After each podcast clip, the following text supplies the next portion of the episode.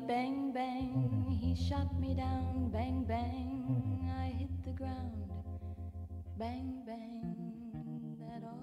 麦嫂，赶紧去！今天我们要来讲史丹利·库伯利克重新上映的一部作品哈，这部作品叫《金甲部队》。那因为这一阵子呢，刚好在办库伯利克影展嘛，陆陆续续他的一些经典作品都重新上映了哈。那因为《金甲部队》呢，基本上是飞利浦心中的神片呐哈，所以呢，在百忙之中带小孩的状态之下呢，硬把它凹来录这一集的哈，所以非常感谢飞利浦，真的是。抽空过来哈，真的当爸爸非常的忙碌哦。飞利浦跟我们的听众朋友们打声招呼吧。嗨，Hello，大家好。好，那金甲部队为什么在你的心目中是个神片哈？我们就直接进入到心情分享好了，因为其实剧情呢并不是很复杂啦哈。那麦嫂就简短的跟大家描述一下哦，就是在讲那个越战之前哈，有一个新兵训练营，然后大家知道那时候越战是一个莫名其妙开展的一个战争嘛哈。远在那么远的南亚哦，然后必须要去征召美国国内的一些年轻人哦，去打一场嗯不知道什么时候会结束的战争。那尤其是当年呢，大家知道是五零一直打打到七零年代初哈，足足那么长的时间里面，到底达到什么样的效果哈？其实事后很多人都在骂啦哦，花了这么多钱，死了那么多无谓的年轻百姓，但是基本上还是功败垂成哈。那所以呢，这电影呢一开头就可以看到那个新兵营哦，几个菜鸟们哦就在那边剃。光头了哈，然后呢，看起来就是一脸茫然哦。然后后来呢，就开始进入到铁血教育喽。然后再加上那个时候的教育班长哦，都是非常恐怖的，脏话连篇天呐哈。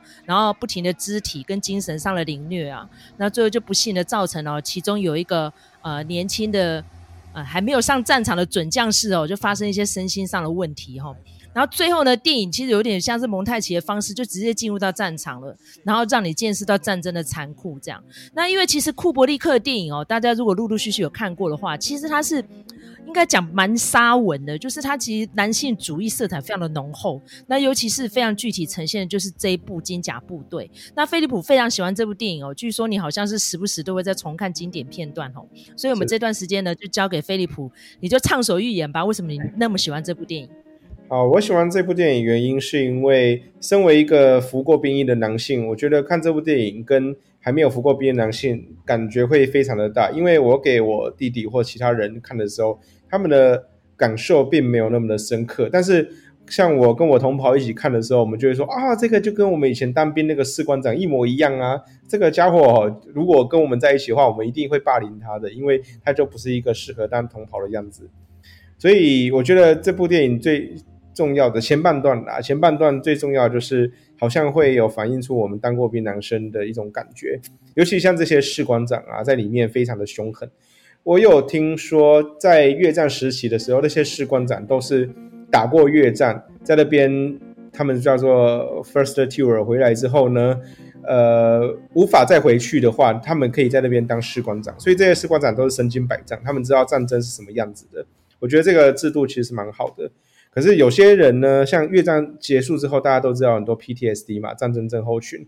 但是其实这时候大家就讨论说，你让这些打完仗有战争症候群的人回来，再去教这些小兵，在这些阿兵哥他们可能半个月前或者是半年前还是一般的平民老百姓，然后突然进到军队，让你受到不人不人道的待遇。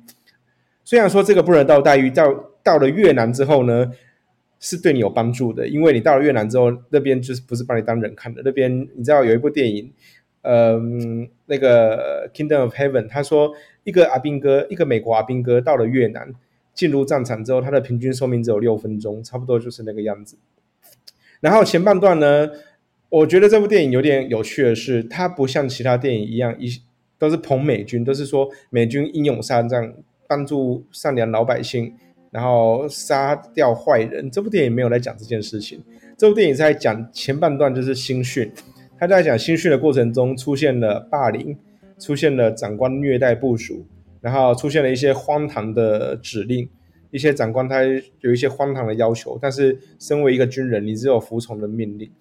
你只有服从的命，所以你就只能做这些事情。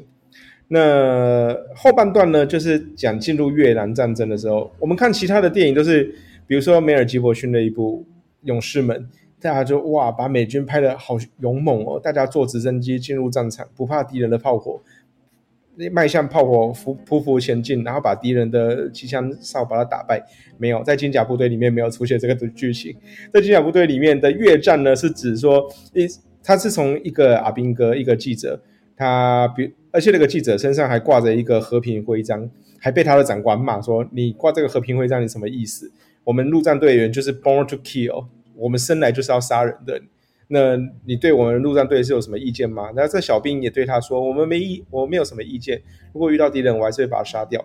然后这个小兵呢，他到了一个部队去找到了他以前新训的同袍。你知道，当过兵的人就知道，新训的同袍这是革命情感的。所以他们两个在一起之后，他加入他的部队，跟着他们去探索，说他们在做什么事情。当然，其中还有出现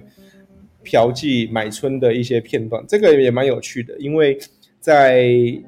因为因为这个就是很写实，就是美军在越南到底干了什么事情，他也不会毫不避讳告诉你说，美军在越南就是嫖妓，就是就是买春。当然，你可以从另外角度来看，就是美国美军在越南，他们不是什么强强暴老百姓啊、屠杀老百姓啊之类的，他们反而还会付钱给他，还会跟他讨价还价，说一次多少钱。那这部片在里面还有一个蛮有趣的。我觉得这部片在后半段有里面有个黑人，他们在跟一个越南的嗯妓女在讨论价钱的时候呢，然后这个黑人还跟他讨价还价，然后那妓女就说不要我不要黑人，因为黑人可能下面太大之类的，然后那黑人就还跟同袍自己开了一个玩笑，然后把小鸡鸡掏出来。我觉得这一段其实蛮有趣的，就是某种程度他也。描述了在越南战争中，你知道越战的时候前半段的时候，其实人权革命还没有开始。那黑人在那时候人权并没有那么的显显赫，所以，但是在战争里面，在军队里面，他就说：“我不管你是什么颜色，你是黑色还是白色，在里面你们就是绿色，绿色阿兵哥。”所以在那里面，黑人跟其他白人的同袍情感也是一个蛮有趣可以看的一个点。那整部片来看的话，你就把它分成上半段、下半段。下半段里面，其实，在战，它是里面也有描述战场的残残酷，但是也有描述在战争中有趣的画面。然后，它对于每个人的性格描述刻画都非常的明显。比如说，里面有一个叫猛兽，他就是一种彪形大汉，然后猛冲猛撞，而且，但是他非常的英勇善战，而且他也。抱持着一种同袍情感，就是他的他他看到同袍在前面受到炮火的袭击，然后他的长官命令他说：“你就是在这里待着，你不可以往前。”他也是不听他长官的话，就一定要救到他的同袍。然后在里面也有，比如说主角 Joker，他的好朋友叫做……等一下，我查一下他叫什么名字，叫 Cowboy。Cowboy 对。像这个这位 cowboy 呢，他就是一，他虽然说是一一个长官，他可能是士官或者是军官之类的，然后在里面他显得并没有的那么的威权，然后反而是一个很好相处，呃，会带领手下，会会让手下和平相处，所以在在在战在部队里面不会有太多不不是这种很坏的士官长，可是呢，在进入战争的时候，他所发号的施令或者是。他的属下问他问题的时候，他犹豫不决，他不知道该怎么办，他也不敢让手下人往前冲去送死。其实，在军队里面，这种军官并不是一个好的军官。一个好的军官要果断，他知道该派谁去，他知道他下面人会死掉，但是他也是要这样子做。他知道自己会死，他也要这样子做。这个是比较好的军官。所以，从小丑的眼光来去看这些人，我觉得也是这一部库伯利克想要表达的一部一。呃，一个一个越南战争的一件一种样子。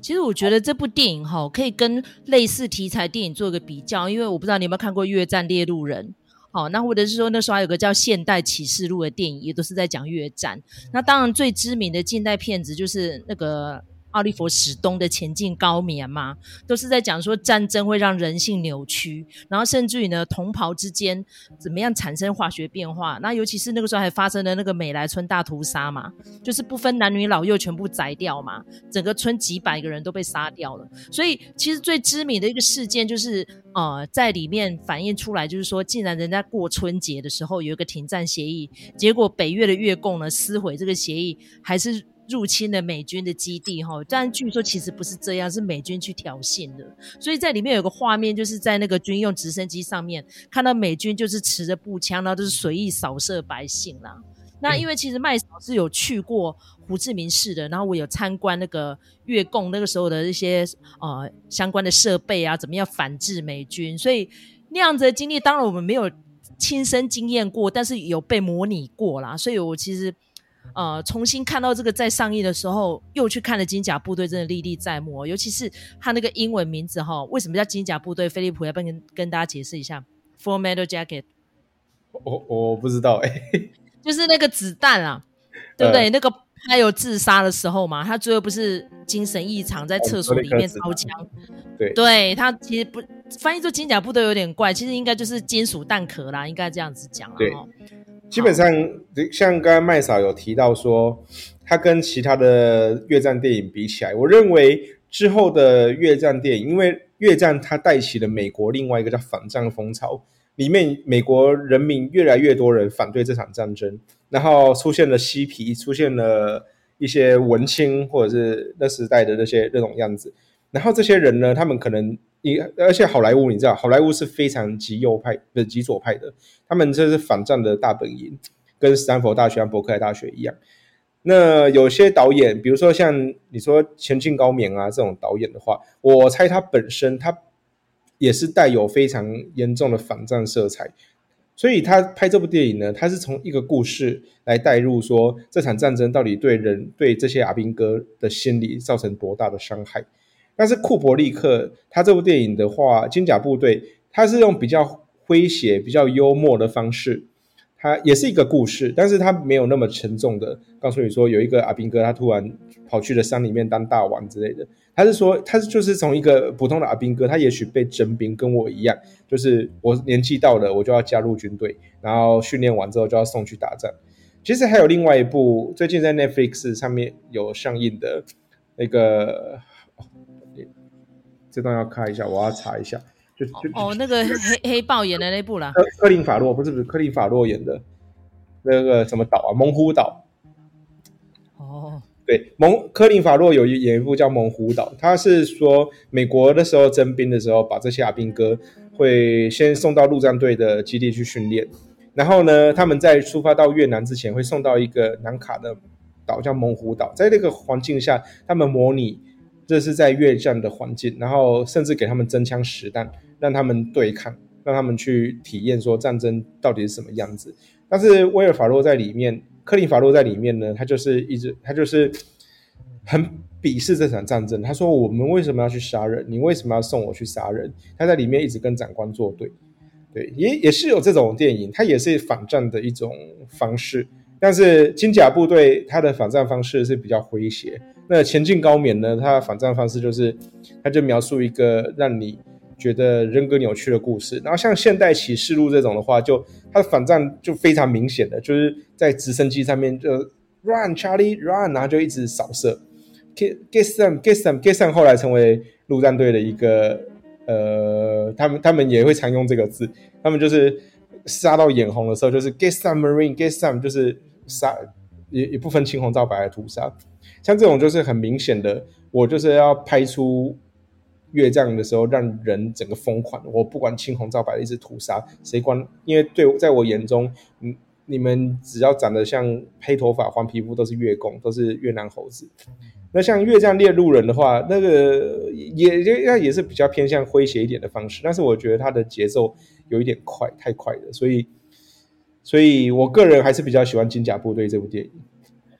那后来有一部《勇士们》，这一部的话就，这部的话，虽然是没澳洲人没有吉伯逊拍的，但是这部就是非常美化美军的，就是把美军就是把讲的好像大家都是有血有肉，有有老婆有小孩，然后那个没有吉伯逊身为一个主角，他还是受过哈佛大学高等教育的的 Colonel 吗？还是还是他他是少校而已啊？对，然后带领着。带领着美军第一个踏上战场，最后一个离开战场。像这种电影的话，就是完全完完全全，他并没有去反思越战或者是反战，他可能只是想描述其中一场战役，一个伟大的人而已。对，好，请说。对，我想要请教那个菲利普哈，就是因为我想这个当过兵的人在看这些军军事片的时候，应该会有一些比较特别的感觉。那因为刚才我们已经谈过了，就是说跟越战有关的这一些电影。那如果说呃以金甲部队为一个呃标准，或者说为一个呃坐标的话，那你看现在比较新的，因为。呃，其实战争片几乎年年都有。然后呢，我觉得好像有一种越挖越后面的，比如说敦刻尔克有人拍，然后就往回去挖一战的哈，然后或者是就是再往回抓哈。所以就是这些不同的战争片，不同时期的战争片，那呃，跟金甲部队比起来的话，你的看法又是什么？我认为近年来最接近金甲部队的一部片叫做《锅盖头》（Jarhead）。是是，我认为锅盖头是比较接近金甲部队的，因为他就是从一个阿兵哥，他为何加入美军？他为何加入美军？然后他也是带着一股热血到了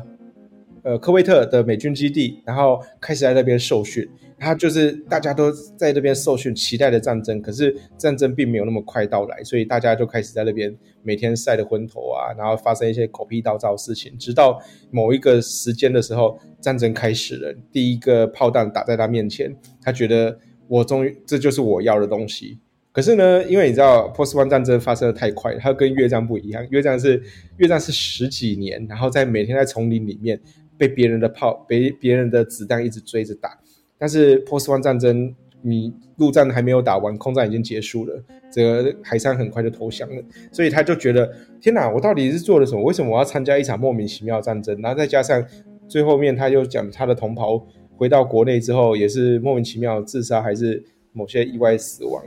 那他就会觉得某种程度上他也得了一一个 PTSD，但是他的创伤症候群是我为什么要做一个。莫名其妙的事情，但是在越战的 PTSD 是比较像是他还是活在战场的恐惧上面，所以两个电影都比较讨论呃创伤症候群这件事情。那如果你说要表现出，其实近几年来也有几部电影，我们先排除二战，因为二次大战这二次大战一次大战后，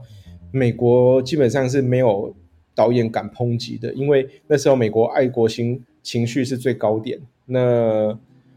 你我我不能够说，我不能够指出说美国政府参加二次大战是错的。所以你看美国的美国的二次大战的电影，基本上都是英雄片，然后基本上都是爱国电影。当然，我还有另外一部电影是硫来自硫磺岛的信跟父亲的旗帜，其中父亲的旗帜这部片，他也有在讨论，就是说。美国的时候，为了为了买更多的军券，就是你知道，让人民去买一个爱国券，然后让美军有更多的本钱去打仗，所以他找了那些举旗的那些阿兵哥到处去巡回，但是他们知道这整件事情并不是外面表说描述的那样子，然后所以最后那些阿兵哥也是穷途潦倒，自杀自杀，酗酒酗酒。那这部片。但是这部片并不是讨论，这并不是检讨了一个二次大战，而是在检讨某一些作为而已。所以，可是，在越南战争之后的电影，就会看到说，反战的电影很多，像雷利斯考特有部电影《黑鹰计划》，《黑鹰计划》看似是一部英雄片，但是他到最后在讨论，就是我的同袍被杀死了，那我们也没有得到我们想要的事情，我们就这样子离开这国家。那为什么这些人为要为此而死？然后在最后面，他也讲说，呃，美军虽然死了十六个，但是索马利亚人死了两千多个。在这部电影开始的时候，他也用了引用了苏格拉底说，只有死掉人才可以看到战争的终结。那这部电影我也把它归类为反战电影，但是因为它里面太热血了，所以 这部电影很有趣。就是喜欢战争的人，他非常喜欢这部电影；讨厌战争的人，他也可能会喜欢这部电影。其实我觉得战争电影哈，现在其实拍出来几乎都是有反战意味的居多啦，很少有崇尚战争的。可是现在美国的政客基本上是非常喜欢战争，那尤其是蛮诡异的，就是在奥巴马之前，每个民主党都超爱打仗的，甚至于奥巴马这八年每年都有发起新的战争哦，是到现在拜登上来之后才开始去避免掉一些战争。你看乌克兰，他只有给钱，他没有派军队啊。所以我想说，其实美国真的蛮诡异的。你说他反战吗？好像也没有。那以前民主党是比较爱好和平的。你看以前克林顿跟希拉蕊那时候是在反越战出来的，他们那时候都是大学生嘛，对不对？所以我觉得菲利普讲这个真是蛮吊诡的。因为现在其实就是怎么讲，就是 SJW 啦哈，就是说 Social Justice Warrior 哈，非常的高涨。好，所以无论是在性别上，或是在战争上，或是在一些人权议题上，好像都没有办法容许不一样的声音哦。所以我觉得。金甲部队已经事隔三十多年重新再上映，又引发了另外一番思考啦。这样哈，好，那卢卡有没有问题要再请教菲利普的？好的。哎、欸，那那个我我有一点好奇，就是那个呃，菲利普，你有看过《奇爱》？我查一下这部片哦。也是库伯利克。不一定，我有我很多时候有一些电影我可能看过，但是我都忘记看过，不知道名字啊。对，或者是啊，这个太久了，这个没看过。对对，太久没看过。OK，库伯利克的电影，然后我再想想看。Ice Wild Shot，大开眼界。对，你还看过哪些？太空漫游这部我看过。发条橘子我看过，但是我忘记了。鬼店不用讲嘛，鬼店一定要看的嘛。对啊，因为那个最近就是我不知道为什么会忽然。有刮起这股旋风，就是呃，之前是国家电影中心，他们在那个他们很远的那个办公室，他们有一个呃电影院嘛，然后就来放了那个呃库伯利克的经典重映。结果呢，这这阵子呢，好，除了金甲部队之外呢，九月八号是大开眼界要上，然后九月十六号就是2001太空漫游，所以就是一系列的，对。就是他现在等于是一系列的呃库伯利克重映，然后呢还有另外一个就是那个我不晓得两位有没有看过，就是呃最近呃 Gucci 它有一个新的广告是致敬库伯利克哈，然后我就觉得说啊有看有有啊有啊有看有看那个好，我把它传传给你们看，对对对对，因为我自己看了，我是觉得说。哪来的致敬？我觉得还蛮东施效颦的。然后，但是我觉得鬼店鬼店梗很多啊。那个一级玩家里面有致敬鬼店啊。然后还有我前几天有看一部台剧，里面也是有点致敬鬼店的样子。就致敬鬼店的话，应该是不意外啦，因为那个真的太经典了。对啊，甚至连那个我们上个礼拜讲的那个 Nope。它里面也有致敬鬼店，我们但是我们没有讲，我们那时候没有讲，就是它里面有一个天降红雨的那个画面，嗯嗯、就有人说是在致敬鬼店，没错，那个电梯的那个画面，是，对，所以或者节奏特别的慢，对，它整个致敬库伯利克的那个系列影片这样子，对。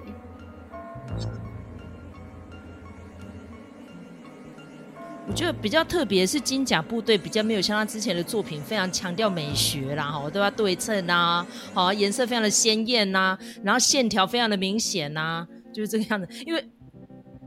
对，因为其实威斯安德森其实也是像这样子风格导演，就是你要对称啊、线条啦、设计啊什么什么的这样子，然后非常非常的后现代美学，然后看起来蛮科技感的哈。所以我觉得，呃，无论你是什么样的年纪，或是什么样的情境，看库格库伯利克都有不一样的感受。那像我个人是他的老作品，应该说他每个作品我都看过啦，就是最早最早之前的，连那个萝莉塔我都看过，就是一树梨花压海棠。那他只能说他就是一个。强迫症非常严重的一个人，甚至于他说，为了金甲部队里面那个新训的那个画面，他真的就把那帮演员丢到新训营里面，让他们被操。诶，他们是真实被操的。所以那些演员最后都练得很 fit，就是这样。听说马修·莫丁说，他那时候因为他是主角嘛，他说他被操到快要精神崩溃了，就有点像是《鬼店》里面那个沙利杜啊那个样子，被操到真的要进精神病院。然后而且他很诡异的就是，他可以一个台词重复的抄那个演员两百多次，然后胶卷一直用一直用，然后搞到严重超支，就是这样。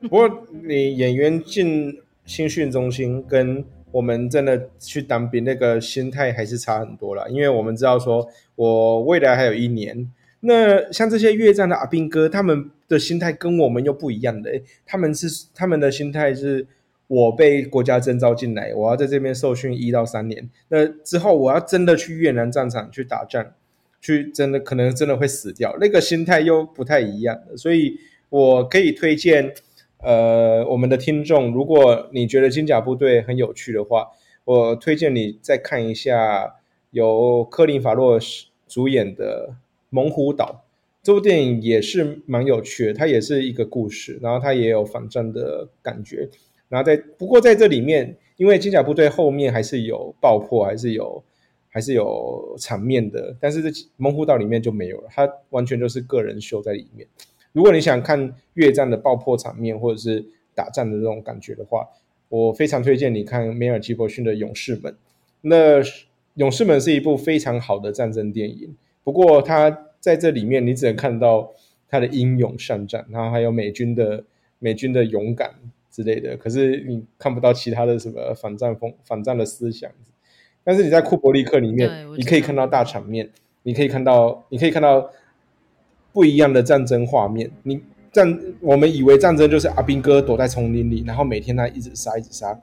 但是其实阿兵哥在那边的生活，比如说他们在没有交战的情况下，他们在一个村子休息，甚至在一个城市休息的时候，他们是可以出去，然后有很多越南女生，因为为了赚外快，然后他们也可以跟越南女生嘿咻。那然后他在这这战争里面，就是同袍的之间的友谊。也展现的一览无遗。我觉得这部片，身为一个服过役的男性来看的话，它的确是一部蛮好的电影。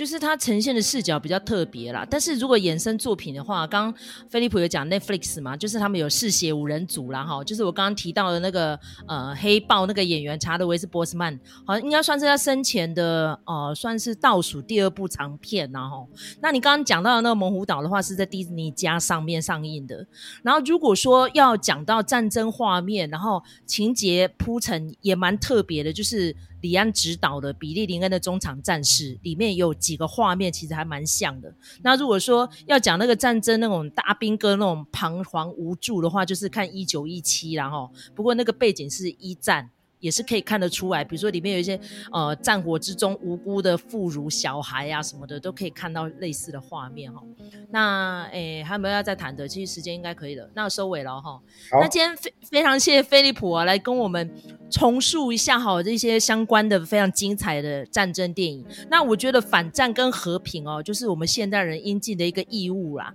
也应该要宣导的观念，然后但是问题是政客跟财团有不一样的想法啊，对不对？他们觉得只有战争可以赚钱啊，或者说他们为了要掠夺资源，或者有一些什么国际地缘的因素，就必须要去发起战争。那甚至有非常多人说法说，以战止战来谋取和平，是不是对的？甚至于呢，我们讨论到最近的乌俄战争，也有非常多的说法嘛，两派说法一直都这样。那而且。从今年六月就一直在讲说战争要结束了，到现在已经眼见快要进入到九月了，看样子好像又遥遥无期哈。然后整个牵动了全世界的能源危机啦，然后通货膨胀啦哈，然后再加上我们相关的一些生活指数，整个都大变化哈。所以我真的感觉蛮难受的，没想到竟然在地表上还有一个这种不知道什么时候结束的战争，所以我想起来蛮感慨的啦哈。好。那卢卡呢？还有没有最爱一个评语？呃，我觉得其实讲一段吧。从最近这样子的一个风潮，你就可以看出库伯利克这个导演真的是非常独一无二哈。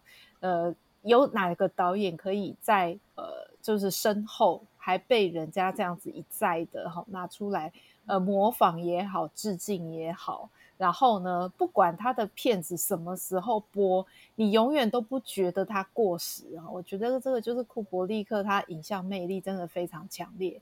所以呢，现在呢，呃，有这个在大荧幕观看的机会哦，请大家一定要把握哈。那那个甚至包括他最后的一部片子《大开眼界》，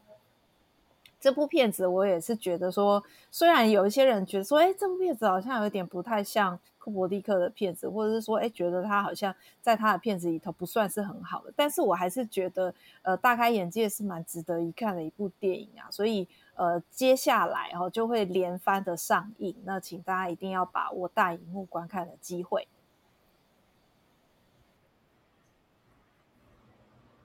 今天非常谢谢大家的参与哈，那我觉得只要有呃有库伯利克的经典片子重新上映的，真的要把握，因为真的很难得，尤其是在串流档上看，跟在大阳线看，感觉绝对是不一样的哈。非常谢谢飞利浦，我们下次见，拜拜。拜拜。好，那如果喜欢我们的频道的话呢，请你在各大收听平台给我们个五星评价啊，甚至于呢给我们一点小小的粮草，鼓励我们继续创作下去。那我们下次再见喽。